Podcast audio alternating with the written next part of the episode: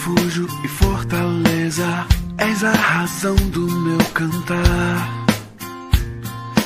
Rocha, abrigo em tempos de incerteza, minha esperança está em ti. A poderosa revelação da glória de Deus. Tem sido muito bom compartilhar com você verdades dos Salmos. E hoje nós conversaremos um pouco sobre o Salmo de número 19, um dos mais fortes textos poéticos que revelam a glória de Deus. Há duas coisas interessantes nesse texto que eu gostaria de compartilhar com você. Antes, porém, seria interessante dizermos que eu e você, nenhum ser humano na face da terra, poderia contemplar a glória de Deus se ele assim não desejasse mostrar a nós. É como que ir a um teatro ah, e nós não poderíamos ali naquele teatro ver os atores se eles não quisessem se revelar a nós por meio das cortinas abertas. Foi assim que Deus fez. Ele se revelou a nós pelo desejo pessoal e nesse texto, há duas maneiras que ele faz isso. Primeiro, pela proclamação da glória dele por meio da natureza criada. O texto diz que os céus proclamam a glória de Deus e o firmamento anuncia a obra das suas mãos. Um dia faz declaração outro dia, uma noite revela outro conhecimento outra noite. Ele vai então descrevendo como essa natureza, ela proclama, ela revela, ela anuncia a glória de Deus.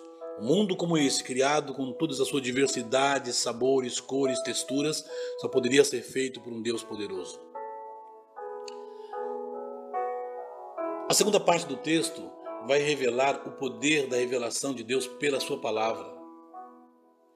Ele diz que ele vai então é, introduzir ou chamar esta palavra de Deus de a lei do Senhor, do testemunho do Senhor, os preceitos do Senhor, o mandamento do Senhor, o temor do Senhor, são sinônimos que ele encontrou aqui para revelar, de modo poético, a grandeza da glória de Deus revelada na palavra dele.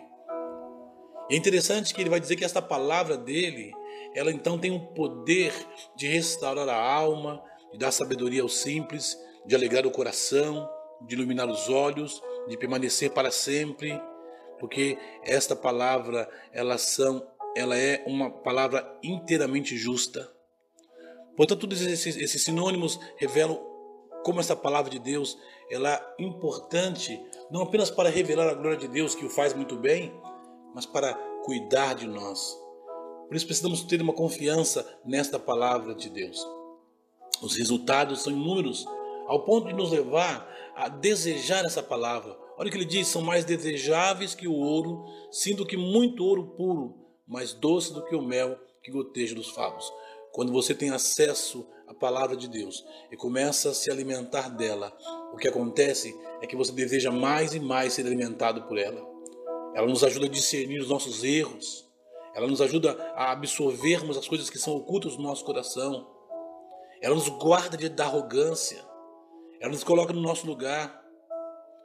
Nos faz compreender de fato quem Ele é.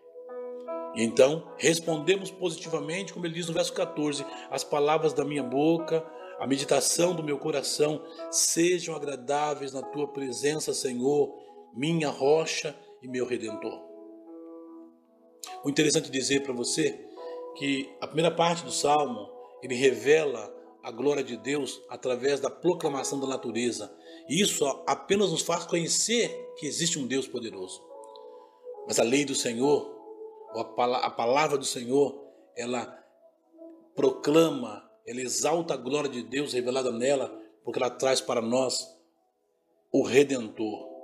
Então, a palavra de Deus nos ajuda a isso. E o salmista vai dizer isso então: Minha rocha é meu redentor. Precisávamos ser resgatados por alguém. Precisávamos ser transformados, modificados, salvos. E Deus então, já nesse salmo vai dizer que ele resolveria isso dando-nos salvação. Por isso, a glória de Deus revelada por meio da criação e da palavra deve gerar uma íntima e confiança confissão. Pense nisso. Aliás, tira um tempo para ler esse salmo, Salmo 19. Como ele será abençoador para a sua vida. Porque esse salmo revela a glória de Deus pela natureza e a glória de Deus pela palavra de Deus, que anuncia o modo como esse Deus maravilhoso quer nos levar para a eternidade. Que Deus abençoe você.